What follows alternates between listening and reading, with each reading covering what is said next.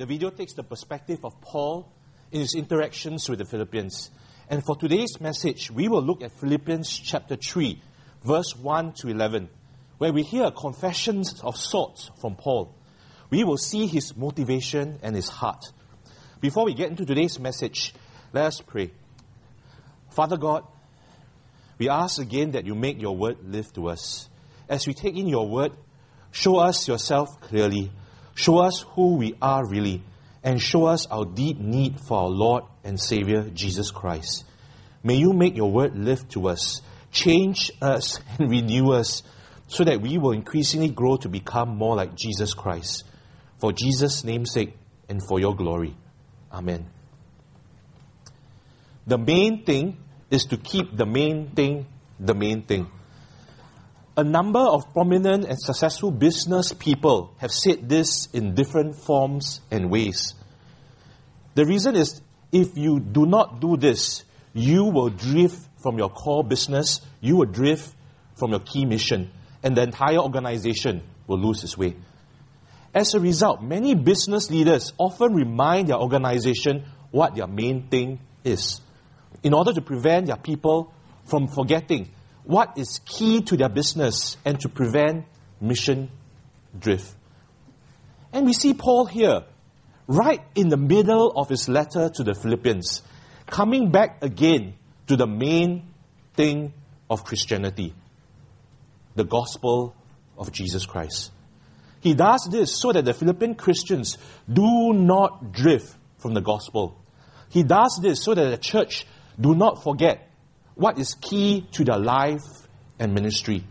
He warns them first of those who adjust the gospel. He then gives a personal confession of sorts of how Paul himself could have added to the gospel as well. And finally, he explains the gospel and the change and impact it has on him. So if you have your Bibles, please open up your Bibles and follow along with me as I read what Paul writes in Philippians chapter 3 verses 1 to 11. Philippians chapter 3, verse 1. Finally, my brothers, rejoice in the Lord. To write the same things to you is no trouble to me and is safe for you. Look out for the dogs, look out for the evildoers, look out for those who mutilate the flesh. For we are the circumcision, who worship by the Spirit of God and glory in Christ Jesus and put no confidence in the flesh. Though I myself have reason for confidence in the flesh also. If anyone else thinks he has reason for confidence in the flesh, I have more. Circumcised on the eighth day of the people of Israel, of the tribe of Benjamin, a Hebrew of Hebrews. As to the law, a Pharisee. As to zeal, a persecutor of the church. As to righteousness under the law, blameless. But whatever gain I had, I counted, counted as loss for the sake of Christ. Indeed, I count everything as loss because of the surpassing worth of knowing Christ Jesus my Lord.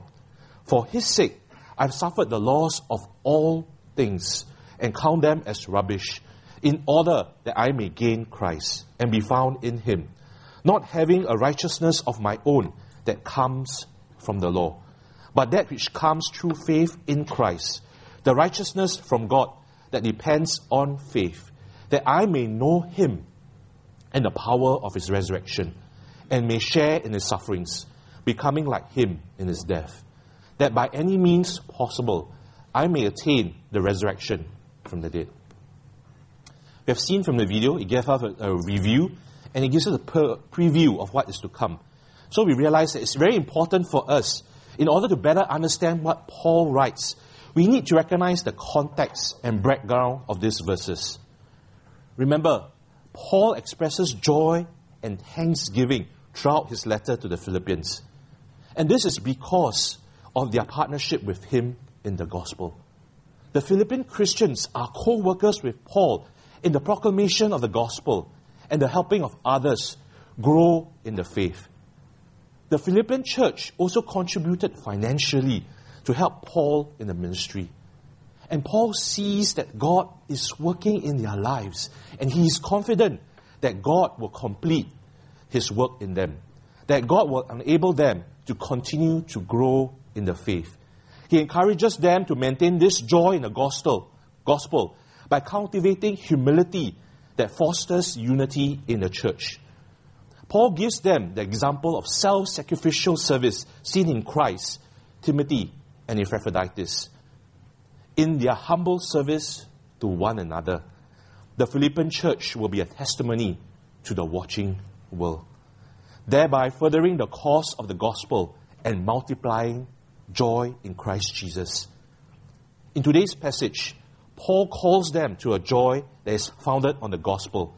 He warns them specifically against adjusting the gospel, for this will rob them of the joy of the gospel. You know, when I was younger, I didn't want to be a pastor or a teacher. I actually wanted to be a Michelin star chef. Yeah? Yep.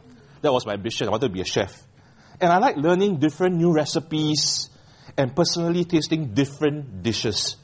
And one of the things I've tried to learn how to make is egg benedict. Okay? And for those who have tasted it, you know that the key to the recipe is well poached eggs. Now imagine if you're with me, and I'm cooking for you a meal of egg benedict. And I decided to be smart and adjust the recipe. So instead of poached eggs, I decide to leave the eggs to fully boil instead.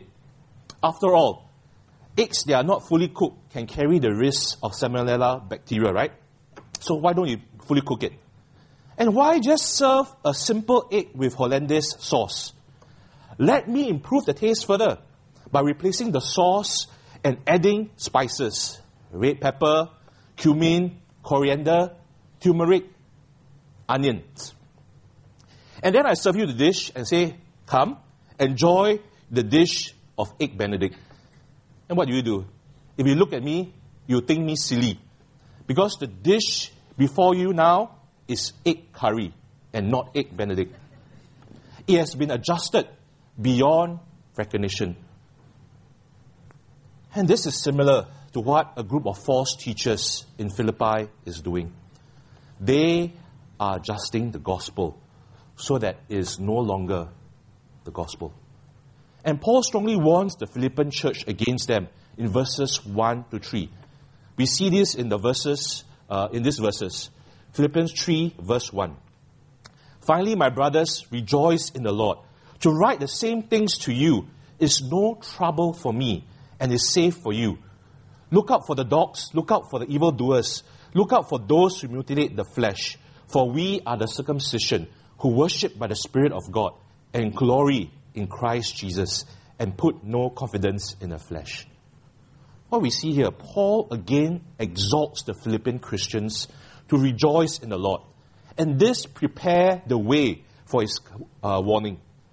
Paul writes to warn them in verse 1 and tells them it's okay for Paul to repeat what he has already told them. And Paul does this because it will be safe and good for the church to hear and heed his warning in verse 1. And what does Paul warns the Philippian church about? What does Paul warns the Philippian church about? He warns them of the evildoers.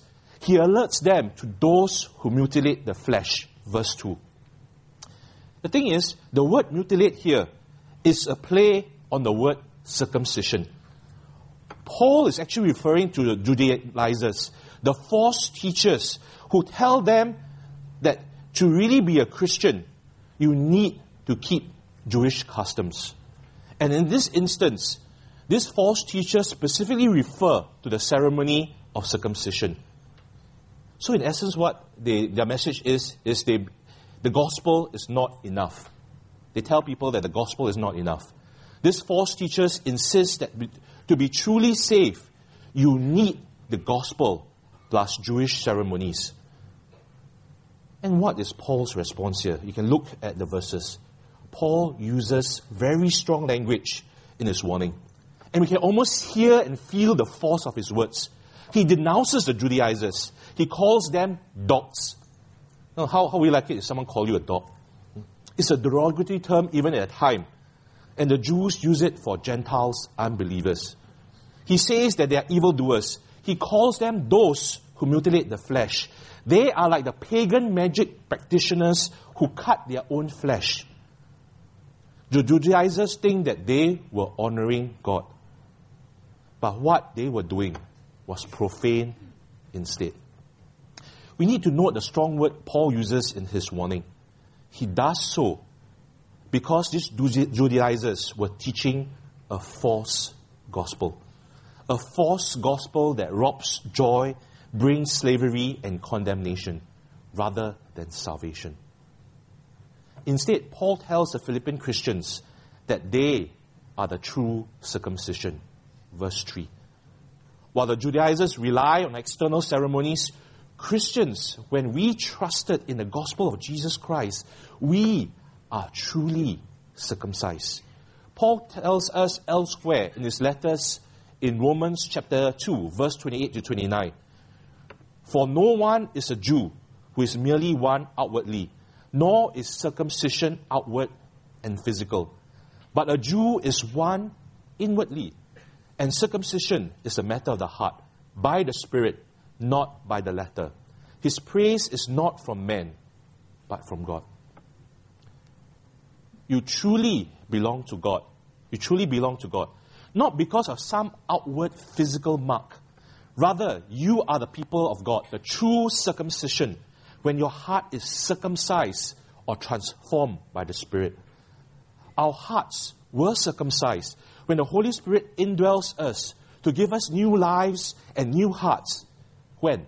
At the moment we believe and trusted in Jesus Christ. Therefore, now, like the Philippian Christians, we can worship by the Spirit of God. They had placed their confidence in Jesus Christ alone and glory in Him. And the Philippian Christians place no confidence in the flesh. They place no confidence in other human achievements, works, or ceremonies to save them from their sins. What about you? On what do you place your confidence in for your salvation. How about us in church? Do we place additional requirements on others becoming a Christian? Do we adjust the gospel and add to it in our presentation of it? Are we presenting the true, unadjusted gospel? For a retail store to know whether it's making a profit or loss in their business, they will employ an accountant to record all their business transactions. Any money they make will go into the credit or gain column. Any money they lose will go into a debit or loss column. And in the end, they will tally all their transactions to calculate profit or loss. In verses 4 to 7, we see Paul doing a kind of gospel accounting, counting his gains and losses. Paul continues in Philippians chapter 3 verse 4 to 7. Follow with me as we continue reading. Though I, referring to Paul, myself have reason for confidence in the flesh also. If anyone else thinks he has reason for confidence in the flesh, I have more. Circumcised on the eighth day of the people of Israel, of the tribe of Benjamin, a Hebrew of Hebrews, as to the law, a Pharisee, as to zeal, a persecutor of the church, as to righteousness under the law, blameless. But whatever gain I had, I counted as loss for the sake of Christ. Paul gives his personal confession and testimony here. Having previously said that Christians boast in Christ Jesus and place no confidence in the flesh, Paul continues to tell the Philippian Christians what trusting in the flesh means. And he does this here through a personal testimony. And what a remarkable one it is. In it, Paul numbers the privileges of his Jewish descent and his personal achievements in relation to the law. And if you look at the list, it's really an impressive, impressive list. He showcases to the Philippian church his Orthodox Jewish pedigree and upbringing, as well as outstanding attainment in the religious and moral, moral areas of his life. If we look at this in verses 5 and 6. Paul does this in order to show that in speaking against placing one's confidence in the flesh, Paul knows about it, so to speak, from the inside. His heritage and achievements as grounds for personal boasting were second to none. If anyone could place confidence in the flesh, it would be Paul. But what, but what he once regarded as the best of religious accomplishments, he now looks at them to have been worthless. Paul places absolutely no confidence in human efforts or accomplishments. He places, he does not place his confidence in ceremonies or rituals, circumcised on the eighth day, nor heritage or legacy, the people of Israel, of the tribe of Benjamin, a Hebrew Hebrews, nor his keeping of rules and regulation as to the law, a Pharisee, nor his enthusiasm and zeal as to zeal, a persecutor of the church, nor his moral righteousness as to righteousness under the law, blameless. You see, my friends, it's not that these things are inherently bad or evil. It is that these, even the best in human efforts and achievement, they do nothing to account to him as being righteous before God. Paul counts, of all, counts all of this gain as loss. All of this goes into the debit column. In contrast, in contrast, the only achievement worth pursuing is the personal knowledge of Jesus Christ, his Lord. Paul counts all of his human achievements as loss for the sake of gaining and knowing Jesus Christ, his Lord. Verse 7. You see, in giving his confession, Paul instructs the Philippian Christians from personal experience not to place their confidence in human accomplishments, but rather on Jesus Christ for their righteousness before God. We should place our confidence in Jesus Christ and His gospel for our right standing before God. What about you? Even though as a Christian, you know that you are saved by grace through faith in Jesus Christ, but do you still fall back to relying on your human achievements?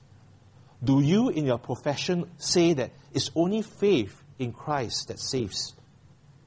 But in your practice, rely more on your human achievements as the source of your confidence? Do you measure other Christians by human achievements? You measure them as, ah, this is a better Christian, or this don't appear to be a Christian, he's not a Christian? Or is a measure of whether he or she is a Christian is it a measure that whether he places his confidence in Jesus Christ alone? Recently, I was once again privileged to hear the conversion testimony of a few church members. It always fires my heart when I hear how people hear the gospel and they are changed and transformed when they, they trusted in the gospel. So, one of them told me how he visited Grace Baptist Church in 2008 and heard the gospel preached.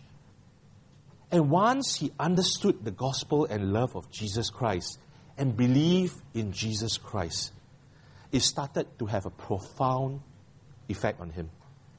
He started to change. His heart attitudes and priorities and values started changing. So much so that his then girlfriend and now wife remarked that there must be something about Christianity after he had come to know Christ, she could visibly see the changes. And she even said that knowing Christ had made him a better boyfriend. And the gospel changes in him also caused her to explore the truth claims of Christianity. And finally, she trusted in Christ as her Lord and Savior.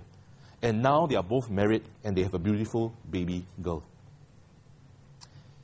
As Paul continues in his remarkable personal testimony in verses 8 to 11, Paul described the gospel change and the total reorientation of his life that has occurred because of Jesus Christ. Paul writes, Indeed, I count everything as loss because of the surpassing worth of knowing Christ Jesus my Lord. For his sake, I have suffered the loss of all things and count them as rubbish, in order that I may gain Christ and be found in him, not having a righteousness of my own that comes from the law, but that which comes through faith in Christ, the righteousness from God that depends on faith, that I may know him and the power of his resurrection, and may share his sufferings, becoming like him in his death, eh, that by any means possible I may attain the resurrection from the dead. Paul here, he's still employing accounting terms, and he's showing us what he means by using paired contrast. Paul emphasizes his startling re evaluation of values. Beginning in verse 8, Paul strongly reinforces his statement of verse 7. He tells the Philippine Christians that he continues to count all his past privileges and or anything else in which he might put his confidence as loss for the sake of the incomparable value of knowing Christ Jesus, my Lord. In fact, if you look at what he says, he goes even further and he asserts that what he regards, that he regards his former privileges and advantages as rubbish or revolting. The word used, as, uh, used translated as rubbish can also be translated as, as excrement, feces. What a stark contrast. The best of human achievement regarded as refuse and trash. His ultimate goal for which he has come to regard all things as abhorrent, as refuse, as rubbish, is that he might gain Christ perfectly, verse 8, or be united completely, verse 9, with Christ Jesus on the final day. And in verse 9, Paul contrasts two kinds of righteousness. Paul tells the Philippian church the manner in which he will be perfectly found in Christ. That is, as one who does not have a righteousness of his own. It's not something he gained by obeying the law, but as one who has a God given righteous status based on Christ's faithfulness and obedience and received solely by faith. Paul gains a righteousness from God that comes through faith in Jesus Christ and not by obeying the law. Paul is declared as right before God because of his faith in the work of Jesus Christ on the cross. It is faith in Jesus Christ through which we are united to him and stand as righteous before God. So, as a result of faith in Jesus Christ, we are now standing in right relationship with God. In verses 8 to 11, we see Paul stating his supreme goal is to know Christ fully. Verse 10.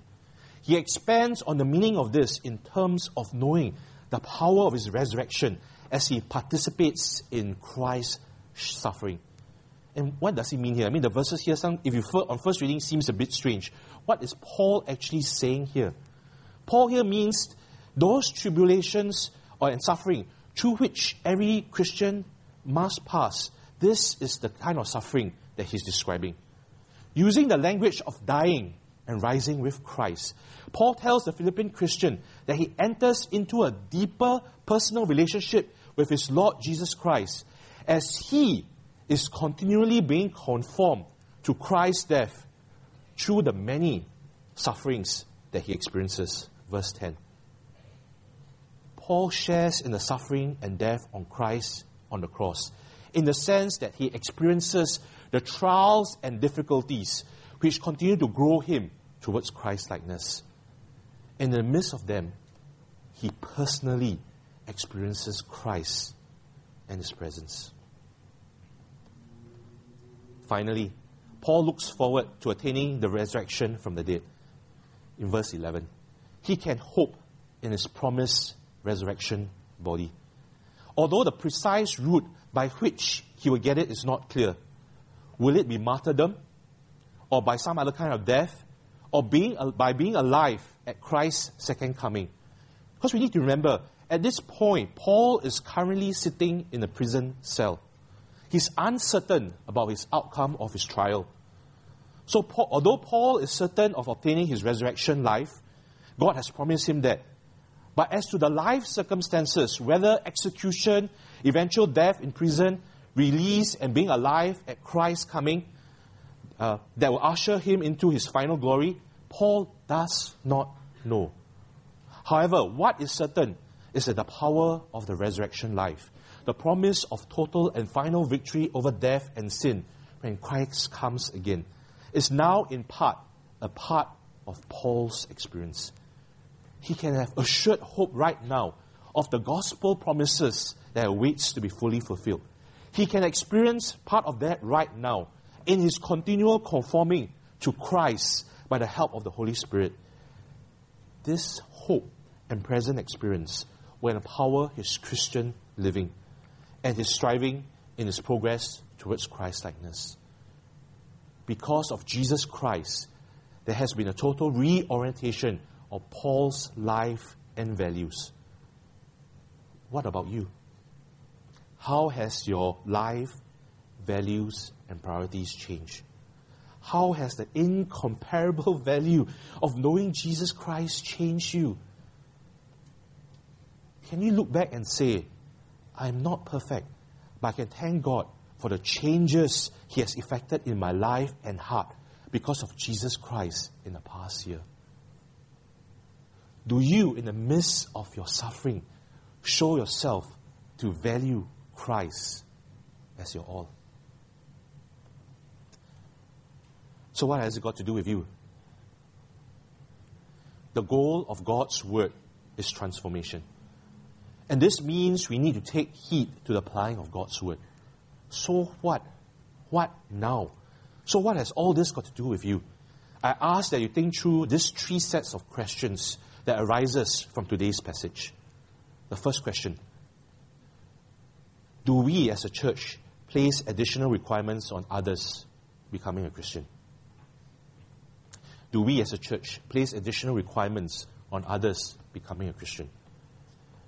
In our profession of the gospel, we say that anyone can come as they are to trust in the gospel. You can come freely as you confess your sins and trust in Jesus Christ.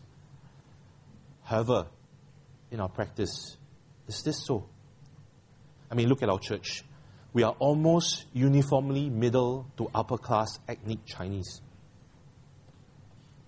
There's nothing wrong with this. The gospel is for all, both poor and rich. But the problem is when we let it become a hindrance to the gospel.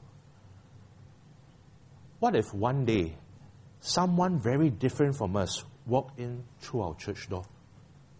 Will we place additional requirements on that person to becoming a Christian? Will we be able to accept the drug addict that is hurting? Or the international worker that is alone in a foreign land? Or the ex convict struggling to find acceptance? Or the person who is struggling with their sexual identity? Will we be able to proclaim the gospel freely to them and accept them into our fellowship if they turn to Jesus Christ in repentance and faith? Will we accept them as our Christian brother and sister and be the community in which they can change and grow to Christ likeness? Or will we say to them, you have to first clean up your act, shaped up, and become more acceptable. And although we don't say it, become more acceptable and be like us before you can be a Christian. Will we, in our practice, place additional requirements on others becoming a Christian? The second question Do you place your confidence in your human achievements for your relationship with God? Do you place your confidence in your human achievements for your relationship with God? As Christians, we understand that we are to rely on Jesus Christ for our righteousness before God and not claim merit from our human accomplishments, no matter how impressive they are. I think many of you will agree to this.